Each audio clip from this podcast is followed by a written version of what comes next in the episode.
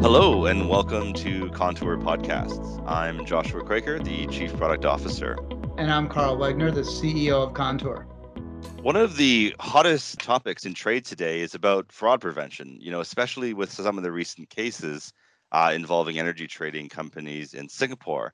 Now, there's lots of things that a digital network uh, can can do in terms of solving problems in business and uh, reducing administration, driving trade growth. But there's also more that digitization of trade can do, and we have two really excellent guests here today to talk to us more about you know the future of trade, the future of trade digitization, and what's going to be happening in its impact to financial crime compliance.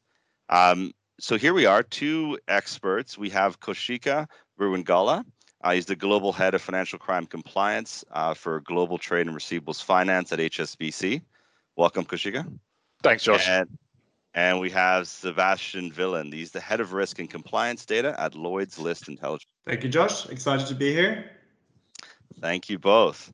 Um, so I guess the first thing that I think of when we're talking about digitization uh, is really around freshness of data. So instead of thinking about you know you're gathering all this paper you're entering it into your system and then at some point later down the road you're going to go see if anything happened that was amiss when you have a digital platform like contour or like anything where you're getting data in real time i'm very interested to see if that makes a difference. So maybe seb i'll ask this question to you. Does the freshness of data help to reduce the risks of fraud uh, trade-based money laundering sanctions evasion etc Thanks, Josh. Yeah, I think to the first part of the question on the on the freshness of data, uh, yes, I think having the most up to date and and verified data certainly makes it easier to spot signs of potential fraud or sanction evasion and and to reduce the risk of it. So if if you look at shipping, changes to a vessel flag or, or ownership or classification society can be completely legitimate, but frequent changes or changes from a reputable flag state to a more opaque flag state where there's less stringent checks can also be an indication that the principals behind this vessel are trying to cover their tracks. Um, in some cases, a vessel might have had its flag withdrawn by the flag state or its class suspended at the time of a new cargo being loaded. So the timeliness of this type of data is, particularly this dynamic data, is very important. But I think um, in addition to this timeliness of dynamic data, another important factor is is the completeness or the granularity of the data that you're reviewing um, and, and also your understanding of it. So when you're looking at a set of, of cargo documents or a bill of lading or a transaction between two entities, do you have the information and the tools needed to critically assess and verify the documents in front of you? Can you cross-check that the cargo has been loaded at a specific port mentioned in the bill of lading? and does this match uh, match the sailing route of the vessel? Or are there any other inconsistencies? So I think that both timely, verified, and complete data are, are all key to protecting yourself from from that risk of fraud.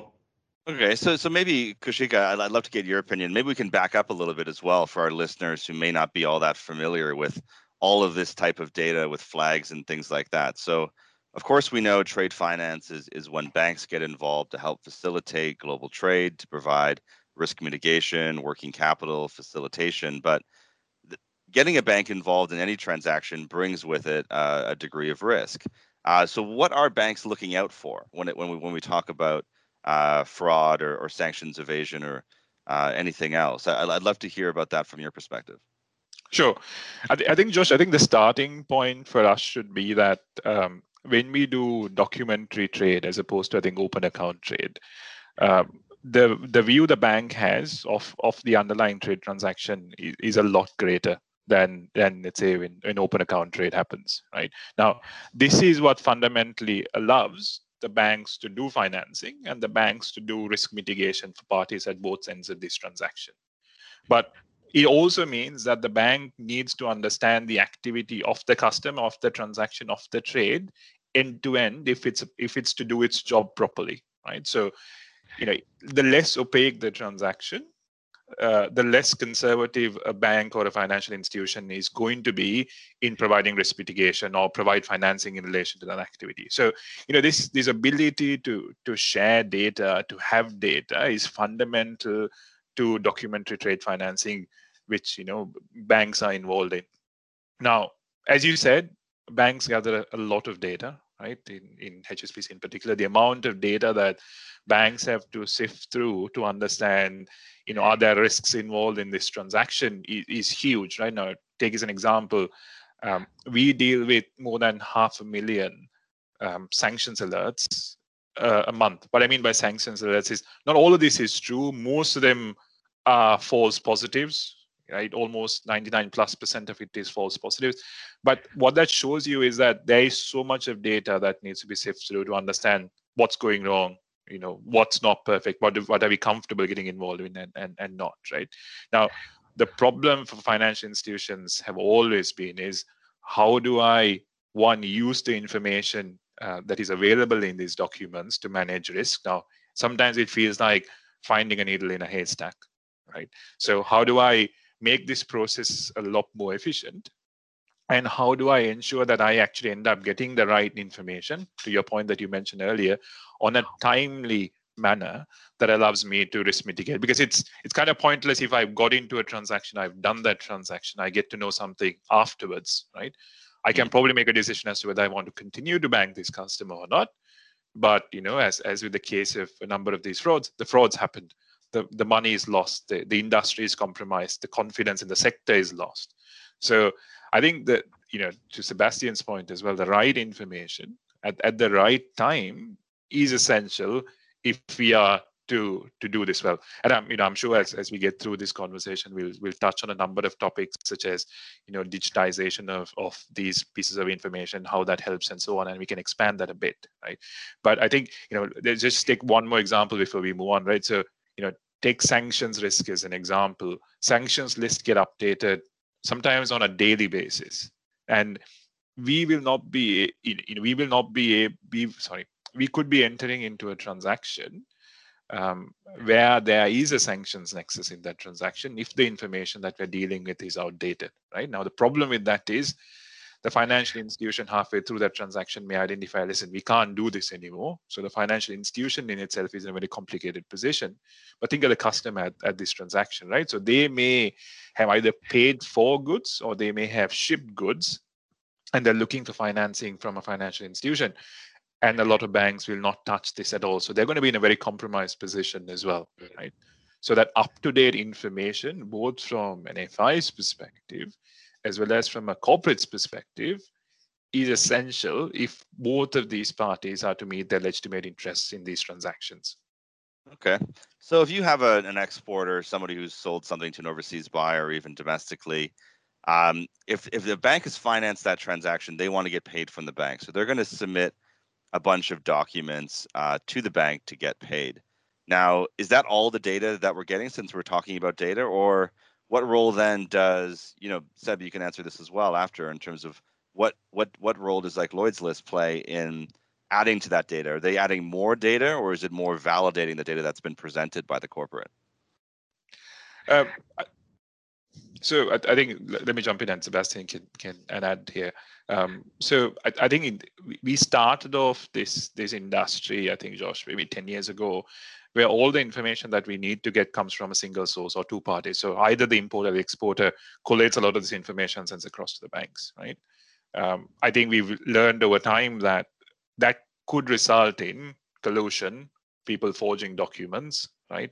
And fin- essentially financial crime risk could take place. So over a period of time, the industry had started using a lot more external, one as, as a direct source, and secondly, sometimes to validate information that is there. Now, one of the things that um, some of the financial institutions are doing nowadays, um, a key theme from OFAC is um, transfer of cargo mid-sea from one vessel to the other right? So um, in order to manage this risk, one of the things that financial institutions are doing is working very closely with the likes of Lloyd's, with all shipping companies to understand what are these vessels that are doing this? How do we build that into our risk management process, right? And, and how do we use that?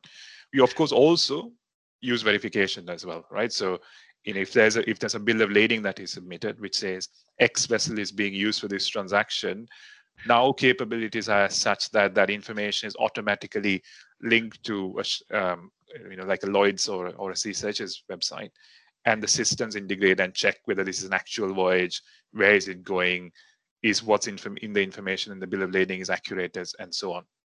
Right? So okay. both of these things kind of happen now over, over the years that we we matured on this.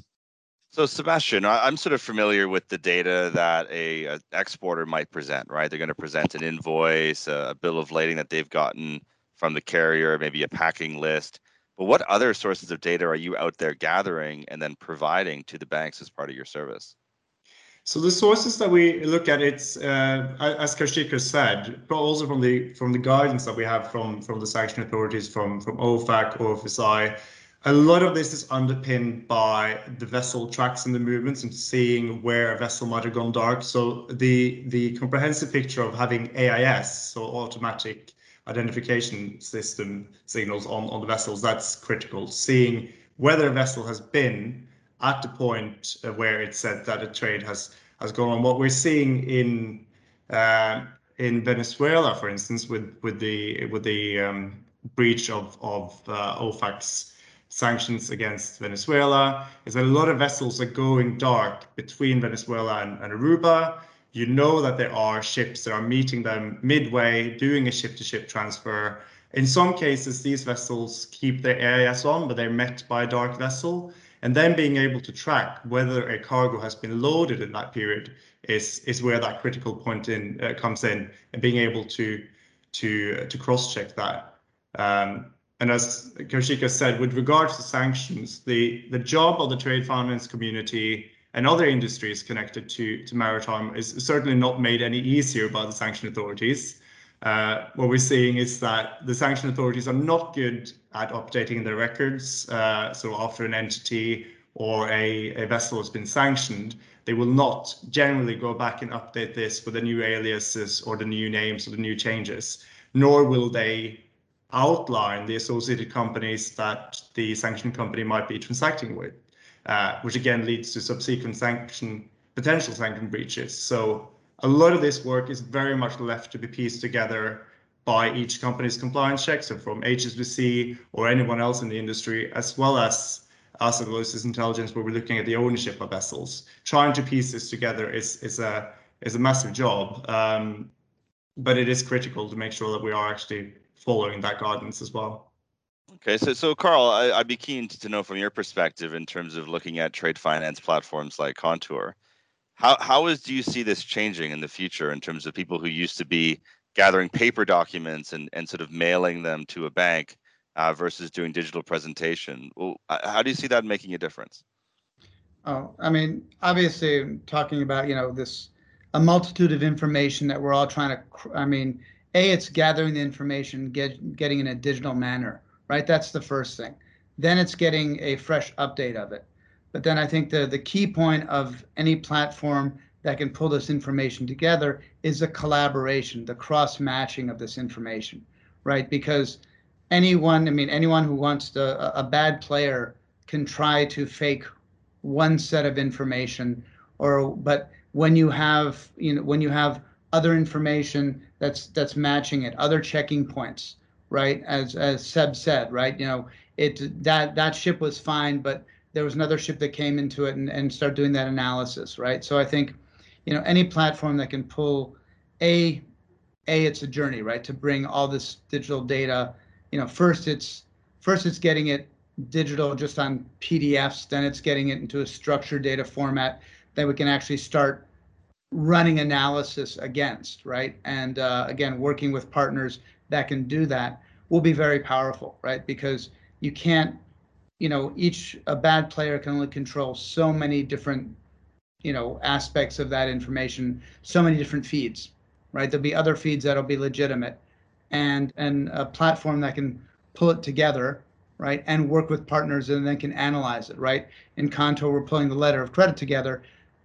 That all the information letter of credit could be enough but there there's probably more that needs again sanction checking is done sort of outside of that specific letter of credit process but it has to be done. So anything you can pull these multitude of information feeds together and and partners that, that we work with that can do that will will be very powerful right? Because i think they can we can analyze things better. They can analyze things in, in a much more robust fashion, right? And and not just count on one one document that uh, in the past the bank again the bank in the letter of credit looks at a and uh, a piece of paper and if it looks real, that's good enough from a legal perspective, right?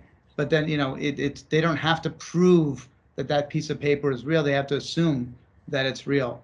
But this is the new world where we have the data to confirm things. Mm. So, so collaboration again to save the day. Absolutely, as always. Okay, so I, I, guess what, what we have now then we have we have a lot, lot, of collaboration happening. We have different sources of data. We have different people who are presenting it, checking it, validating it. Uh, but this only works if everyone plays along and plays nicely. Um, are all the participants still sort of willing to to share this data? I'd be uh, curious for for your view, Sebastian, on this. And are there any sort of major trends that you're seeing happening in collecting all this data?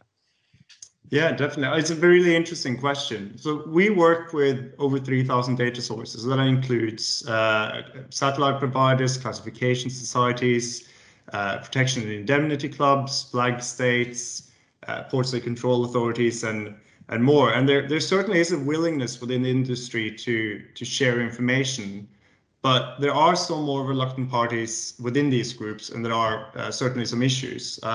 And I think one of the key issues is not only the, the willingness of sharing data, but it's also the way that these institutions, the way that their data is structured.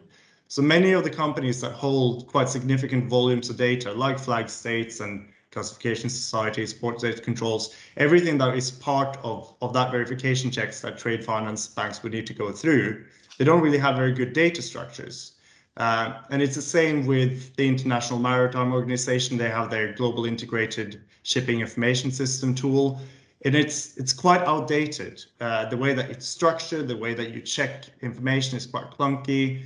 Um, and in many cases, again, the data that's received from, from these sources is only partial, so it needs to then be cleaned and, and verified. Uh, so, and something that is missing might be held by other industry actors. Uh, so being able to combine that together is is very uh, critical as well.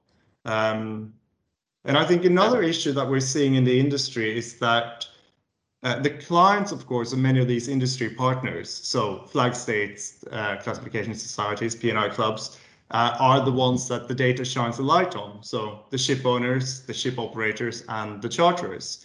Uh, and they might then object to certain of these vessel characteristics being being shared with with other parties. So that's that's another issue that we're finding can be can be difficult in in this area. Um, that said, I do want to stress though that there are obviously numerous ship owners and operators out there that are also at the forefront of transparency. They're working closely with ship owners associations at creating more transparency. Uh, but a lot of that is usually within that community. So it's quite, again, quite shielded uh, and close to that group. Okay. Well, I think some common themes are definitely coming out for, from these uh, whole series of podcasts in terms of the need for collaboration, people to work together, the need for standardization to make sure that we can make sense of that data and, and put it to use in an effective way. But I guess the other thing is, is whose responsibility should this be? You know, uh, I'd, I'd be keen to get your view as well. So, of course, banks have a huge responsibility whenever you're involved in a transaction. Of course, you don't want it to be involved with any sort of uh, sanctions breaches or anything else. And because you're lending money, there's always the potential uh, of someone trying to get that loan fraudulently. But um, how about the corporates? You know, from your perspective, is that something that they can be involved in this more? Can they be pushing standards? Can they be pushing compliance, saying they're only going to be booking ships uh, who are on the forefront of sort of uh, being transparent, et cetera? Or uh, is, is that not quite happening yet? So I, I think, Josh, firstly, I think it, it, it's a very interesting question, right? Um, see, financial institutions are highly regulated, right? And when something goes wrong, these are the institutions that are in the receiving end of huge fines, uh, regulatory enforcements, and so on. But I think you know those are the headline items, right? My view is that you know when a financial institution is impacted, is fine. There's a massive indirect trickle effect that happens on everyone in the industry, right? So let's let's take an example. Um, 10 years ago, a lot of the regulators started laying very heavy fines on, on the bank saying, your, your CDD standard, your customer due diligence standard, was not robust enough. right? So as a result, um, you know, there's there's money laundering happening, right? There's financial crime, there's sanctions evasion that's happening. So um, the sector went and introduced, you know, a very robust customer due diligence process. Now, some banks started doing this. Some of the early banks who got fined started doing this very early. Customers then had the ability to shop around, go into a financial institution that didn't have such extensive requirements, right? But you know, 10 years on, everyone is in that standard. The CDD requirements are quite heavy, right? Now, there was a there was a fine on the bank, but the, the impact of that has been is in the entire industry who is who is using banking services right or the financial services and they're impacted more broadly um, because there are stricter requirements. Financial institutions need to understand more about understand transparency with regards to a customer. So you know i think there isn't a single party who's who's responsible for making this work right? Um, i think this is where contours capability you know really comes in. It's it's about bringing this network together and allowing the end end to end to be seen right? If you have end to end visibility then a lot of the institutions who are involved in these transactions with to some degree of certainty say listen i know what's going on here. I, I see the end to end i see all the parties involved. I see where the goods are originating from, where they're actually going, right? I can see there are legitimate transactions that are going. And then that builds confidence in the system. That then gives the ability for all of these parties involved, one, for financial institutions to meet their regulatory commitments, for the regulators to, to ensure that there is no financial crime happening in this in this industry, right? And then for the, the corporates who are using this to have far more ready access to, to finance, right? So let's take another example. On the back of a number of the frauds that happened in the Asia Pacific region in 2020, with the impact on the energy sector, with the oil prices crashing, right? One of the things that happened was the bank's credit appetite towards this industry, towards certain sectors, towards certain countries was hugely reduced. So banks are not willing to lend as much, right? Now, the impact of this is companies that utilize these credit facilities are not able to build their business, are not able to expand. Right now, when you create this transparency, this comes together. And if you realize, you know, there are it's in the regulator's interest to to do this that as well. So they're bringing a lot of these parties for once together into the same platform, saying we need to have cross sharing of information, we need to have connectivity that ensures that this whole sector can flourish um, as opposed to these incidents then having direct impact on certain parties and then having trickle effects, indirect impacts on the others.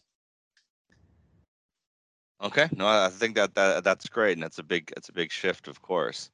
Um, so I don't know we're not going to solve uh, this issue today in today's call, but maybe maybe the, the five of us can, can make a dent. So how about we enforce um, a few mandatory fields? How about we say uh, you can only have access to trade finance if you had these fields when you log into Contour to make a presentation.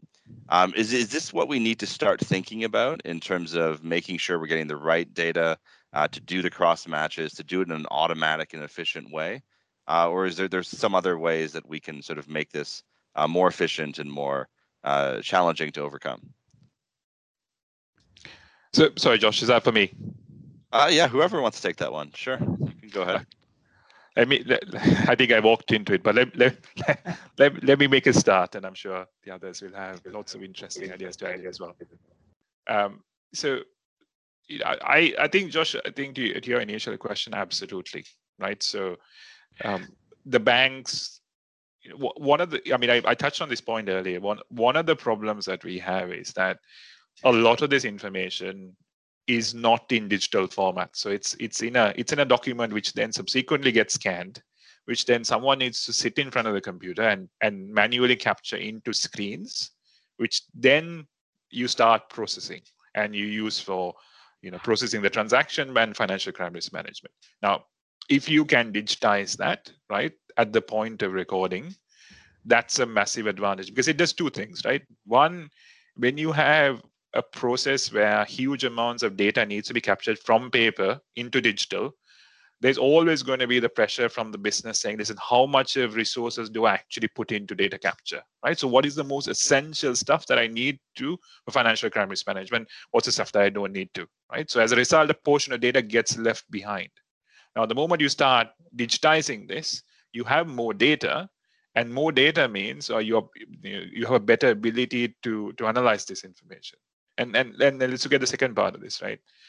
One of the biggest problems i have today is the fact that yes people do go and capture this data but there are data, data capture errors right? Now sanction screening as a concept as, as, as a functionality works on right information being captured. Otherwise the algorithms are, are not that great right? So that does that. And you know these days the banks are leveraging lots of analytics capabilities to analyze this data. Now when i process a transaction on that immediate transaction there's only there's there's a certain element of risk mitigation that i can do.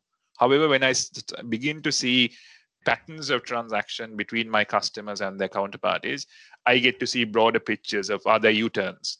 Are there trading between social linked parties? All of this becomes possible uh, when data more data is captured and the data is available for, for analysis. And I think, you know, one, going back to answer your original question, yes, you know, getting this information captured is helpful. Um, part of me also says, listen, I don't want all of this data coming from a single source, right? I'd rather have the shipping information coming from the from the shipping company, which allows me to cross match rather than everything coming from a from a single source and, and checking it right? So I think there's advantages to both aspects here. And I think we need to be smart about how we go about using that and when we use that. How about Lloyd, Sebastian? Are you, are you looking at taking data from a lot of different sources, bringing it together, maybe giving a, a green check mark, or what is the thinking on on getting data from different parties, and or maybe mandating it before you give a report to uh, any interested party? So I think for um, if you look at it from from the trade finance perspective, being able to have effectively uh, a login audit log that you can follow uh, with what are the checks that's been done against this vessel or or this trade, what are the markers, what might have been what might have happened in that period of that transaction, uh, what are the uh, elements here, dynamic data points that might have been uh, changed or, or that are exposed to fraud. All of that is very, very important. Because uh, what we've seen, we've been working with a lot of banks on this, and a lot of the banks that we've spoken with, they're sort of moving down the route of automating processes, trying to reduce the burden of the compliance teams, uh, while still maintaining that sort of four eyes principle, which is very important within any uh, compliance checks as well. So there's of course that balance between the efficiency and that need for a clear audit trail. Um, and then of course you have the added aspect that was mentioned that you are looking at maybe specifically the maritime industry, which is very niche, but those who are checking those transactions are generally not experts in, in the area. And I think this is where digital networks, uh, as, as well as market specialists, come in to give that uh, balanced view. And I agree with Kaushika that there is uh, there is not necessarily one solution that fits all. You need to have several input coming in together a lot of different data sets that are then evaluated uh, and critically assessed. And I think key to this is you can do uh, a lot with digitization, automa automation, but the element of human verification, you can't get away from it. Human verification of the data and, and going through that from receipt of data until that data is then aggregated and put out into a combination of more dynamic and uh, relational data sets is extremely important. Um, so we can't really move away from that. Okay, no, that's good. So, so maybe to wrap up this section, uh, Carl. So, what difference do you think it's going to make having all of this on a decentralized network? You know, we, we've spoken about some of the challenges people have sharing data, the needs for collaboration, the needs for standardization. How do you think this sort of emergence of these new technologies is going to make a difference? No, it's it's going to make a massive difference, right? Because again, when you talk about information, you talk about who who owns the information, right? And the bigger data set you have, the more information, you know, who, who gets to own that? What country? What country does it sit in, right? And as information data gets easier and easier to move around, uh, you know, countries, governments are getting more and more worried about their data leaving their country or being shared to parties they don't want to share it to. So, I mean, distributed ledger you know, is is a is a perfect technology now to enable a much larger data set, but partition it to the countries, you know, to follow whatever governmental regulations or geopolitical issues there are. Um, otherwise, there's no. It'd be very hard to to to build another Swift again today, right? Because that was built in the 70s. You know, why should the center of, of, of Swift be one country or another, right? Um, you know, something like that. A centralized database is harder and harder to justify, or harder and harder. And it's. I mean, it's a more efficient way of doing it. I mean, distributed mm-hmm. ledger is just an, an more elegant and more complicated, but it fits the needs now of segregating data because of geopolitical issues. And again, we're talking about a bigger data set. So how do we get a bigger data set? It's not by putting it in all in one database, right? It's having these databases communicate. Okay, no, I think that's that's a very exciting development in this field. But um, I, I really want to get back to a few points that I think both of you or a few of you have made. Uh, you've used some some terminology that may not be well known to, to some of our listeners, U-turns and uh, related parties, and maybe we should talk a little bit about what is trade fraud. Uh, what are we worried about, and and uh, if we can define it a little bit, maybe we can start to think about how can we make sure that these things don't happen. Um, you know, we, I think it was referenced earlier some of the, the well-known cases in 2020 where uh, in the energy space the, the price uh, drop caused some some otherwise legitimate companies to do some illegitimate things. But can we define this maybe? I don't know if you want to go first, Kaushika or Seb, in terms of what is trade fraud? Well, what are these companies doing? Sorry, I was just I was on mute. Um, um, so I think you know, fraud for me, um, Josh, I think you know, broadly two categories, right? What I call first party fraud and what I call third party fraud, right? Um, third party fraud is where you know an unrelated party is you know trying to get an in and trying to make some money out of it now, these can be through compromise of channels you know understanding that there's a transaction taking place you know stealing certain amount of data and then on the back of that getting some money out um, the, the other big thing is is first party fraud which is where you know like you said a legitimate party right who by circumstance is driven towards doing illegitimate practices. And I think we saw quite a bit of this in, in 2020 because of the economic impact all across the world, particularly in the in the energy sector, right? So, um, you know, so, you know, we uh, the controls that you need to implement to to identify these these two are, are, are sometimes slightly different because you, you all of a sudden have a customer who's been doing good business for a number of years you know build up their company find themselves in a very compromised position financially and then decide you know, i'm going to you know try and change a few invoices here and there i'm going to say there is certain trade taking place when there isn't any trade taking place or i'm going to sell the same load of goods to one party as, as well as the other or i'm going to use you know some of this as collateral for for two parties involved and, and pick financing as a result of that so that for me becomes very difficult unless you have very close observations that are going on with regards to this activity to identify. So I think you know defining broadly for me it's it's it's these two right now i'm sure there's a lot more as well and you know we can break this down into into far more detail but i think you know first party and, and third party fraud is where I broadly break this down okay i think that's interesting maybe carl i'll give you the first one on, on third party in terms of uh, oh, it's another blockchain question, but I think people might be interested. How do we make sure that the third parties who are not involved in the transactions do not have access to the transactions and not try to represent somebody who they aren't? Um, does permission blockchain help us in there? Uh, yeah, absolutely. So again, there's there's public blockchain and permission blockchain, and and uh, again, as we look to managing commercial interests, permission blockchain, where you know the players in the system, you've identified them, um, is is the first way to ring fence and keep that data safe.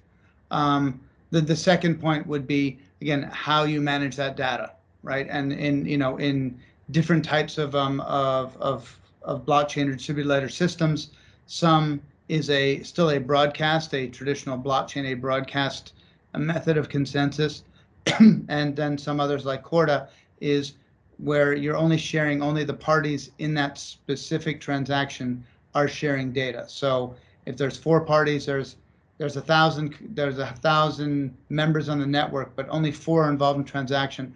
Only four should see the transaction that they're they're specifically working on, right? So that's another level. First, it's the permission layer. You can't be a player unless you're you're you're you're you've been verified um, into coming the system. The second is let's not share information on a broadcast level, right? Because even if you encrypt it, there always may be a way maybe to decrypt it. Okay, so Sebastian, I'll give you the, the next question because if we're if we're able to sort of keep the bad actors, if you will, out of the system, then we go back to thinking about people who were normally, you know, good clients and they've gone through all the the KYC processes, et cetera, of the banks, but something has happened where it's led them to to go down a path trading with a country they wouldn't otherwise, or are trying to to do uh, some sort of fraud. So it becomes less at a company level, more at a transaction level. Um, so this is really, I guess, what what your company does, and I'd be curious for your perspective in terms of how can we stop it, one, and two, whose responsibility is it, you know, both to stop it and if something goes wrong, to sort of you know pay for it, if you will. Hmm, absolutely. Well, you you can't, um, as Kaushik said, in terms of how we're looking at, at fraud at, at, any level, if it's within an organization or from external parties, you can't eliminate it completely. But it is exactly about that. What steps can you do to make sure that you're better protected? I think that's that's the core of this. Uh, obviously, within Contour, you were talking a lot about that. What can you do with standardization of fields and the information that's required uh, to both make processes more efficient, but also making sure that there is uh, a lot more transparency and checks and balances in in the in the in the in, in this area. So I think within the within the community there is some movement here when you're talking about sort of bills of of lading. The uh, particularly in the container shipping business, there are moves here towards uh, looking at standardization of electronic bills of lading, for instance. Uh, there's some support here from the International Chamber of Commerce. Uh, but of course, that's only one subsector of, of the group. We need to have that. We need to have electronic solutions for all the shipping sectors and for the bunker companies and the traders. So not just containerized trade. Um, and I wanted to pick up on something that, that you mentioned, Carl, earlier in terms of uh, sort of the changes in geopolitics and what we're seeing here. I mean, Singapore has a very comprehensive public registry, but as we've seen with the recent bankruptcy scandals as well, there are ways of avoiding publications of financial filings. And in some jurisdictions, they're only these are only accessible by law enforcement and, and, and tax authorities, which again, again sort of reduces this level of transparency. Uh, there's been a lot of talk in the in the industry about beneficial ownership registers, for instance, but that's not really moving forward. And then you have these political shifts like like Brexit. So in, in December, as a very niche example, but in, in December, the Swedish company register announced that due to Brexit, uh, they would not be allowed to transfer information from the Swedish insolvency register to any country that's not a member of the EU or the EEA, which goes against what their counterparts in Norway and Denmark are doing. But it's a very odd move because insolvency data, for instance, can also help detect whether a company is using the identity of a defunct company to to carry out illicit trade. Uh, so all of these things come together, and that's where we Lloyd's List Intelligence, our uh, role is to just make that more transparent so that the companies like HSBC or others can have actionable insight.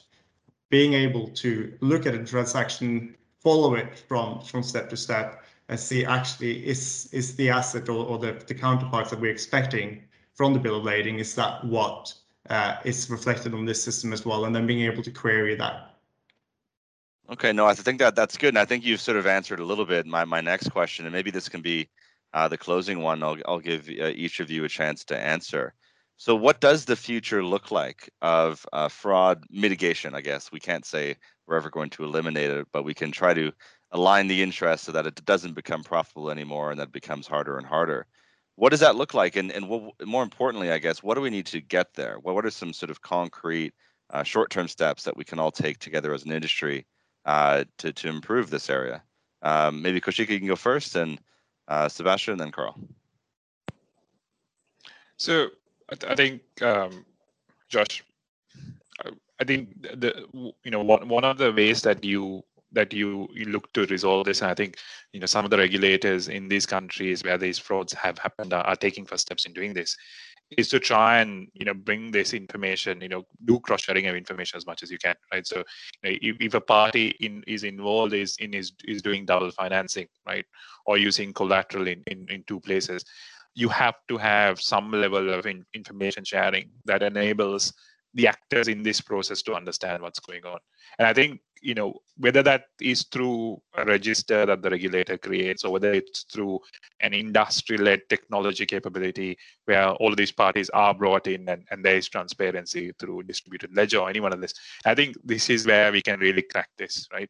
Otherwise it becomes very difficult because some of these things you know, a company's financial position sometimes change um, swiftly and and you know th- there are hundreds and thousands of customers that financial institutions bank as well. So it becomes very difficult to keep, you know, eye on these all the time with every party involved. Right. So I think you know this cross-sharing information is definitely going to be a key starting point um, to actually to land this. Because if, if we don't land this, right, and if there are frauds that happen to the extent that it has happened, for example, in 2020, it I think erodes confidence in the, in the entire sector. It, it erodes you know financial institutions' ability to finance certain sectors as well, right? So I think creating bigger networks where we where people all parties involved here can see the end to end and all interested parties are contributing to to that cause is where I think the future of resolving this is is going to be.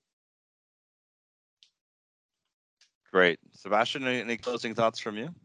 Yeah, absolutely. I mean, we, we've been talking about it a lot on this uh, in this in this session as well. But it, it is about that transparency piece. We can't get away from it, uh, and there is so much more that needs to be done that from all industry partners. And as part of that as well is is I think more more flexibility in data exchanges. As Kaushika said, more what, what can you do with with APIs, sort of for everyone to be more nimble in the way that we are managing and sharing data. I think is very important. Um, I think uh, as you're doing at Contour, more standardization, focus on standardization and, and implementation of electronic data systems are, are critical. And I don't think there is really a good excuse for not moving forward with that. I think a couple of a decade ago, yes, but now in the sort of connected world that we're living, where everyone are sitting there with their smartphones, and you would have 3G, 4G, 5G in in most of the ports around the world, for instance, from, from a shipping perspective there isn't any reason why some of this can't become digitized at the very at the very basic level and moving that forward. So it is a joint effort, but I think more is is needed also from from the leading body. If you're looking at from from my perspective, from shipping industry, uh, more needs to be done from from the level of the International Maritime Organization and getting governments and nation states together to get these uh, to force through some of these changes that we want to see within the industry. Um, they're doing a lot of the International Maritime Organization doing fantastic work in terms of looking at shipping from, from an environmental perspective. Where are we going to be in 2050? Uh, which is fantastic, but much more needs to be done on on the more counterparty risk, the elimination of, of, of fraud in these different aspects, and um, and and better support for the industry to do that. Because I also think that if um, if you if you reduce that, if you have more transparency on who the owners of vessels are or or the cargo that's being loaded, you also have more safety for the crew that's on the ships because there's more accountability at every level. Also in terms of what other um, adjacent actors like flag states and classification societies can do as part of their vetting, which again, if their vetting is stronger, more robust, that's going to also help the trade finance community in having an extra uh, surety in terms of uh, of of uh, of the trades that they are are looking at. So again, I think all of this comes together, but it base it sort of trickles down into transparency at the at the end of it. That's great. Thanks, Sebastian. Uh, Carl, any any thoughts from you? Yeah, I think we think about it. Um, you know, the big players and everyone's trying to uh, to to contribute or or try to mandate things, but I mean, this all goes to you know the less fraud there is, the easier it will be for banks or financial institutions to finance, which goes to financial inclusion, right? If it's right now, it's the, you know, the these bad players are hurting the whole industry. And that drop down hurts, you know, smaller players that, you know, could barely get a loan before. Now they're not going to be able to get a loan, right? Because banks are going to be more prescriptive and and and tighter on things. So, as as Seb said, I mean, the technology is should be there, right? Everyone pretty much has a smartphone, right? You could get, you know, even a even a you know a small SME, someone in the company will have a smartphone, right? How do we get some, you know, build some of these systems, some of these networks, and interconnect them so that you can feel banks can feel more comfortable um, getting the right data points. Again, you were saying before about you know what is that minimum data set you need to to do to do financing, right? How do we find that data set? How do we find uh, converging data sets, right? So it's not just from one player, right? So we can confirm that it's okay for this SME or this S, you know, medium enterprise maybe, but these small enterprises, right? How do we make give the bank the ability to efficiently lend to them, right? And it's going to be all about data. That's great. Uh, well, th- thank you everyone for your fantastic insights. I think that's all the time we have for today's episode.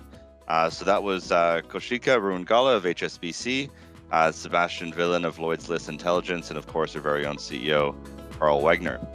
We will be rolling out more podcasts in the coming weeks, so please check our website for the latest episodes. Uh, the URL is contour.network. Of course, you can also subscribe to us on Apple and Google Podcasts as well as Spotify. Uh, thank you all for listening. Until next time, I'm Joshua Craker signing off.